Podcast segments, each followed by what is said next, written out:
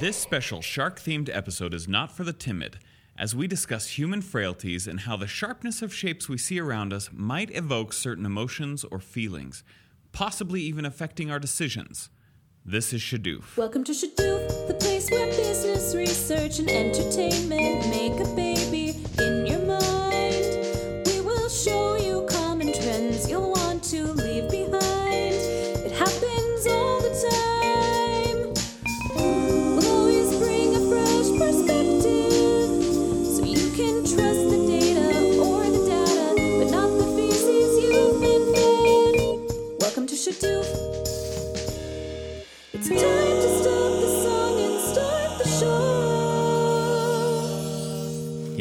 about sharks? They've got lifeless eyes, black eyes like a doll's eyes. And they come at you. Can't even tell they're living until they bite you. Happy Shark Week, everyone. We thought we'd open with a little quint quote from Jaws. Lauren, have you seen Jaws? Wow, thanks for asking me, Weston. Because uh, no, I have not seen Let's just- Jaws. let's uh, Oh! let's add that Just to the list. Lord address of the this Rings, right away. What a surprise. this is like a common opening to our episodes, know. right? That's right. That's right. I just thought we'd keep in line. Not throwing shade, but you do need to see Jaws. It's one of the greatest movies of all time. I feel like a little bit of shade was No, thrown, no, but no it's shade, no shade No whatsoever, Lauren. But speaking of sharks, Lauren, you do have some shark facts for us for Shark Week. Shark Week. Ooh ha ha. I just had to do that. Oh, I love Shark Week so much. Um, so yeah, I do have a couple of fun facts yeah, for tell us. us some fun facts, Lauren. So, uh, first one of our fun facts is: Did you guys know that there's over 500 species of sharks? That's crazy. I 500? I thought there would be a lot, but I, I wouldn't have guessed 500. Right? It, it seems like a lot more than you would actually think. Yeah. Ah, shoot. Drinking this sparkling water, and I'm like, mm, this tastes expired. And sure enough, it's expired. Ah! So, yeah, I got through half the can. Oh no. I'm so sorry. Let's get 500 species of shark.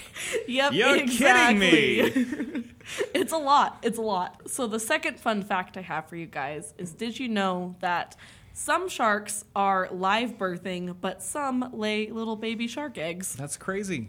I guess I never really thought about sharks, how they were born, but it is also weird to think of shark eggs. Like I've never like, oh, oh yeah, a shark egg. That's what's the third shark Our fact, Lauren? third shark fact is that whale sharks are the cutest sharks. they really are. They're cute little spots. They're like wide mouths and stuff like that, and That's- they just kind of like swim through. They're really cute.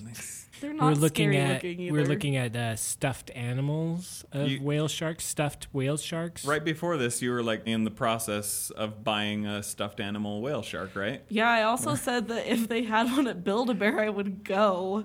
Build a Bear whale shark edition. They should do it for Shark Week. Yeah. I They totally should have. not. Oh, they should. So this pertains to what we're talking about today. This is good. So just audience, stay with us here. So what what are the qualities of a stuffed animal that you would find valuable? Soft, cuddly. Soft, cuddly, right? Yeah, just you want to like hold it. So you want Comforting. you want an animal that also matches that those qualities, right? Yeah. Softness and For sure. roundness and and cuteness, right? But if someone's making a, a cartoonized version of a shark to make it soft and cuddly, they can make a cute shark. Round the teeth. Round them a little bit so Yeah, they're not make so 'em like angular. fun little, It's fun little wavy teeth.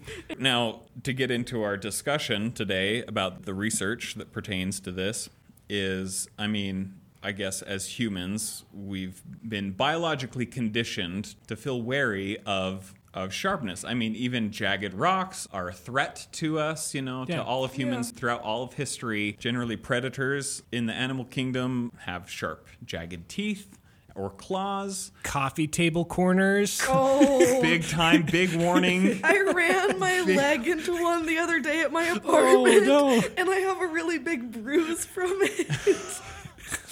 That's the worst. But but we are conditioned even just seeing a picture of an angular object when we see that and in our mind we kind of picture what it would feel like. Right. So you could take a logo or even draw a triangle on the whiteboard.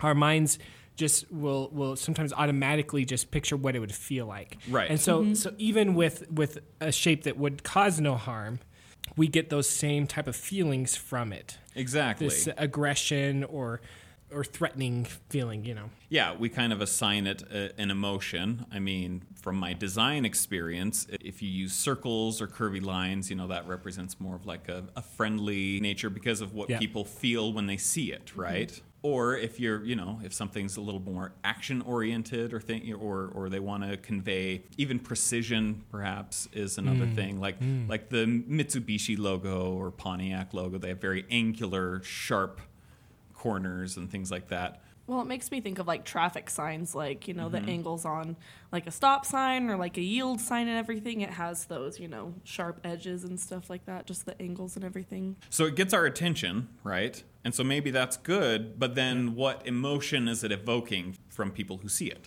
Yeah, so different companies have looked at, along what you, what you were saying, Weston, um, on how different angularity within a logo can affect your perceptions of that company. And uh, one article that was published in the Journal of Consumer Research, uh, titled "Does Your Company Have the Right Logo?" How and why circular and angular logo shapes influence brand attribute judgments Okay. looks at like kind of like what you were saying, Weston. Just because it's angular doesn't mean it's negative. The angularity of your logo needs to match the message Right. behind behind your your, your What you want people to feel about your company, right? yeah. So, uh, for instance, if you're making a shoe and you want to get across in your messaging that it's a durable shoe, you want that logo to be angular because it has this perception of, of hardness. Of strength, of, Yep. of good structure, kind of thing. Functionality. Right. Yeah, whereas if you're looking, you know, at a shoe and you, they want to be seen as more like comfortable, um, they want their logo to be more rounded, giving kind of those emotions of of soft. comfort and soft and kind of like the whale shark. Like the whale shark compared to a great white or a goblin shark. Yeah, goblin shark, the most terrifying of all sharks. Um, it looks freaky weird. Seriously, look it up if you are unfamiliar with a goblin shark. But but this is a cool study that they actually demonstrate that what goes on is it's not just you seeing it, Right. uh, seeing the logo, but it's you visualizing in your mind what it feels like, what it would feel like if you touched it. Right. And if you can block somebody's ability to get in that frame of mind, angularity of the logo has no effect. Hmm. Right. So they kind of demonstrate that way that that's actually what's going on there. Okay, cool. And then what's really cool is they they also look at how angularity of shapes affect behavior. How they can change maybe the decisions that customers make. Actually. Okay. So okay, so this is getting interesting. So like it, it gives them a feeling that sticks with them and affects their choices. Yeah, so it, it can affect your choices and decisions. So there's another article in Social Cognition titled "How Shapes Influence Social Judgments" Okay. that that look at exactly how the title "How Shapes Influence Your Social Judgments." but uh, that's a good title. There, you know exactly what what this uh, article is about. But they do a cool thing where they have participants come in a room and they play a game. And in this game, you can either take a collaborative approach where you kind of work with the person across the table from you, or you take more of a competitive approach where you end up like working against them. Wait, so you can choose what you do? You can choose. Yes. Yeah, yeah. You can take either approach. Okay. And and what they did was they lined the walls in the room with different shapes. And some of the time they were more rounded shapes, and some of the time they're more angular shapes. Really? And they found that being in the presence of angular shapes, the participants were more likely to take those competitive approaches. Really? Yeah. Well, it was also cool because in that same article, they had done another study with participants putting together puzzles. And there, the puzzle was like an image of a person. And Okay. some of the puzzles um, had angular pieces and the other had rounded pieces. And they Okay. asked them, you know, like what judgments they made about the person after they put the puzzle together and everything. So after it was all assembled, then you'd make judgments, snap judgments Yeah. about the person Yep. whose image you put together. Uh-huh. exactly. Yeah. And so those with the angular shapes, they saw it was perceived as being more like aggressive and less warm. Wait, that's how they perceived the, yeah, person, the person. to be. Uh-huh. Yeah. If they they perceived, Not that's how they judged them. Yeah, they perceived the Okay. person to be more aggressive and less warm if they were made out of the angular shaped puzzle pieces. Wow. Maybe this is a future study, but I wonder if that can affect like styles of fashion of what you wear or what, you know, Oh yeah, how for your- sure. how the cut of your shirt or For sure. Like pattern jackets or whatever. or like patterns, on your shirt, right? Exactly. Oh yeah. Yeah, it totally would. Totally would. oh my gosh. So so uh, yeah, so so cool things. You, you could take that into account with website designs, things Right. like that. Like, what do you want your company to be perceived as, and make sure that, of course, that the shapes that you have there match that perception. Right. Like if you're a sports company or something, maybe you do want people to feel like, oh man, I'm competitive. I'm, Yeah. you know, driven. You know, Driven, yeah, yeah. Yeah. Ambitious. ambitious. I like Mm. that. Yeah. Maybe it works for you, but it has, to, like you said, it has to match what you want. I especially early on in my PhD, there was a period of time where I was really fascinated with with shapes and how they impacted behavior and perceptions. And uh, and I had this crazy idea Okay. What was uh, it? that so I had this data set that were customer complaints, uh, customer complaint emails, right? Okay. And I, I was just trying to think of okay, what's some cool things that we could do with this data set? And I was in the midst of this shape research and, and looking at different things, and I thought, wait a second. So we know how shapes affect behavior and perceptions, but do we like as consumers use shapes at all? when we in our communications with others particularly when we're when we're typing things out or writing things do we use shapes to communicate certain feelings and uh, and and uh, and so so so what i thought was for instance as as you're angry and writing a complaint if the angrier you are are words that have sharper letters like a A or a V or a W, are they more likely to come to your mind uh, during that time? And so, Words that are composed of sharper letters. of- Yeah, and so if you're feeling more combative. yeah, more, yeah, if more aggressive, Yeah. and uh, so then could you calculate like the average sharpness of the letters used in a in a text to kind of use that as a measure of anger yeah. that was felt? You know, Well, yeah, and I know they've done research on the sharpness of how a word sounds. Sound. You know, like how mm-hmm. curt can convey sort of an emotion. But when you're typing, you're not speaking it phonically. I mean, you are a little bit in your head, I guess. But also, are you calling back? You know, when you first learned like the basic shape of a letter. Yeah. So so I actually so I there are two data sets Okay. that, that I uh-huh. had that I kind of tested this this theory on, and it, you know I still kind of working on the underlying what's going on behind the scenes of this effect, right? But Right. but the first data set was just consumer reviews of a product. So you know how we normally do reviews, we write the review and we give the product a rating, Right. right? So first of all, one of the things I had to think through was okay, how do we calculate the average sharpness of the letters?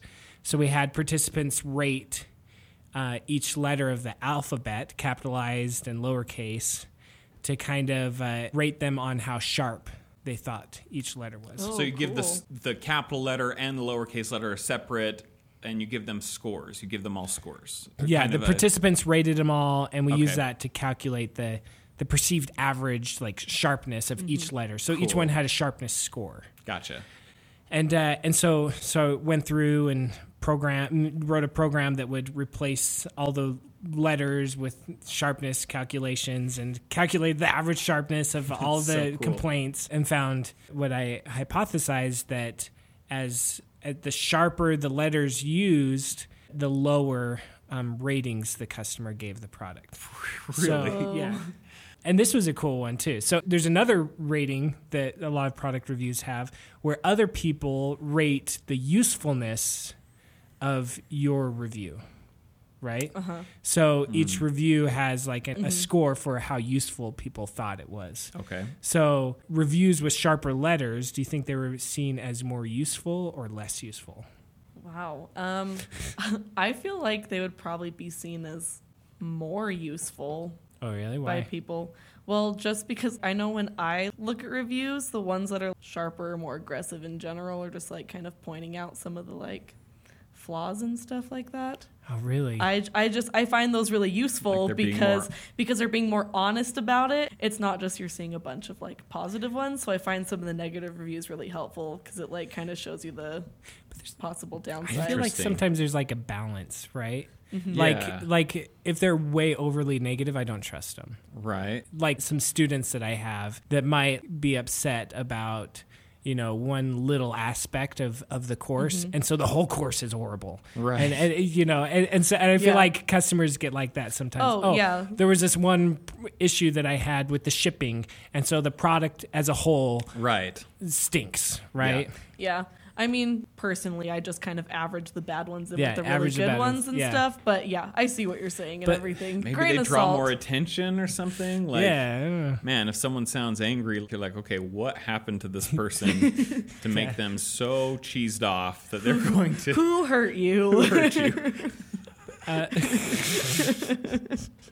so but you know in in that data the sharper the letters used the actually the less useful uh, customers saw the uh, uh, Really? other Oh, other people okay. uh, perceived the, the review to be. Man, that's so weird. I was kind of waiting because I kind of see it as Lauren would too, a little bit. I'd probably I'd probably go on that side more, but that's interesting. So people people didn't find those credible or useful. Right. and- wow. Right. That's cool. So, so you know. I'm not exactly sure right as of right now if the, the sharpness is really like anger, but Right. but sharpness as a There's- whole of letters significantly dropped the the um, usefulness of, of the review. There's some effect there. Yeah. Oh, There's cool. something happening. right. Yeah. So that could lead to some some other cool research. That's- Yeah. That's really interesting. so way cool. so here's Not what I thought. here's here's a contrast though. The other data set was was a an interesting contrast. Okay. Okay. So in the first the first setting, customers are writing these reviews and giving a product rating at the same time. Okay. Right. But would you think that it would change at all if the customers, for instance, I had this data set where it was email complaints to to an actual company, Okay. and then I had data that showed um, the likelihood, uh, whether or not, not just the likelihood, whether or not those customers had future purchases. So they write the complaint email, and then afterward, do they purchase or not? How much do they purchase? Things like that. Um, so at first, I wouldn't have anticipated a difference there. Yeah. I would have thought they would kind of be the same. yeah. But there's some cool research that was uh, published in the Journal of Marketing. This one, titled The Benefit of Becoming Friends Complaining After Service Failures Leads Customers with Strong Ties to Increased Loyalty. So it kind of shows that being able to complain, especially when you have like kind of strong ties to this company, Yeah. being able to complain and get that email out there is like cathartic. Like it feels good and they release that anger and they're actually more likely to return or willing to pay more for products after being able to issue that complaint. Really. Oh. Yeah, so companies, in, which is cool, like in and of itself, right? Like, like uh, you, you want your customers, especially the ones with strong ties, you want them to complain. You want to get that out there um, because it increases that that loyalty afterward, Yeah. which is really cool. But taking that into account, if this letter sharpness is like really a proxy for anger. So if it is a proxy for anger, Okay. the sharper the letters, the more anger you're releasing, Okay. and therefore the more loyal you're going to be to the company afterwards. it's getting your it's releasing your endorphins or something. Something's Yeah, happened yeah. on a psychological level that you're just like, wow, that feels great. So so they just so they did they look at anything else besides how much they would purchase afterwards? Did they like look at anything in the study about like word of mouth, like recommending it to friends or anything after like they complained or anything like that? Because that would be interesting to see. Yeah, they didn't look at that. Uh-huh. but this has ties like this could even have ties to, to like engagement on social media. Yeah. Mm-hmm. I mean, I think that if a customer is going to complain, getting them to do it in email is nice because then it's not like public, Right. right? Yeah. that is fascinating. they remain loyal. It makes me think of this is like a random story, but Okay. in my days of being a car salesman, I remember this one customer. She came onto the lot, and this was like the most awful experience that I had with a customer. She was just like very aggressive the whole time, accusing me of lying, not happy with the price, like just it was awful. Um, but somehow we sold her a car. Okay. And then I think it was like a week or two later, I approached another customer and asked her how she came to know about us. And she said, Oh, my neighbor just recommended you very, very highly. She talked about how honest you were, how you gave her an amazing price and all these things. And it was it was this, Is this this, customer that I had that- horrible experience with. of course. And so so like you know, I don't know how well that ties, but that ties to your word of mouth question a little bit, right? Yeah. Right. Like maybe she was just kind of pulling one on me to try to get like the best deal possible, like purposely being. But maybe she actually let out some aggression and really had strong loyalty to us afterward. I don't know. That's amazing. Um, but but yeah, so so what's cool is I pulled that data, did the same type of analysis. And uh, that became evident in this data as well. And so, the sharper the letters used in that complaint email, the more likely the customers were to return to the to the company and be be more loyal. So That's so funny. That's, that's fascinating. Shapes are fascinating, and it's fascinating how we respond to different shapes uh, and may have a connection with sharks than our own fragility when it comes to our mortal frames. Something to think about, right? Something to think about. chew on. but but seriously, like think about these things as you're uh, looking at logo designs or, as you said, like web pages. Your dress and And- appearance. Maybe the fonts you use. Comic Sans R.I.P. Seriously, no. That's the one anomaly. Comic Sans is the uh, the very rounded, friendly font that you just hate. Well, that'll be it for this week. I hope all of you have a fantastic Shark Week and join us next time on the Shadoof Podcast. Shadoof is sponsored by the Woodbury School of Business. We love any and all forms of online engagement. We are present on Instagram, LinkedIn, or Facebook, so like, follow, subscribe, or leave us a review on Apple Podcast. If you have any questions or input about the studies we run, or if you have any interesting ideas for possible research, email us at info at shadoof.org. That's info at shaduf.org. Oi, Mike, how's doing old guys?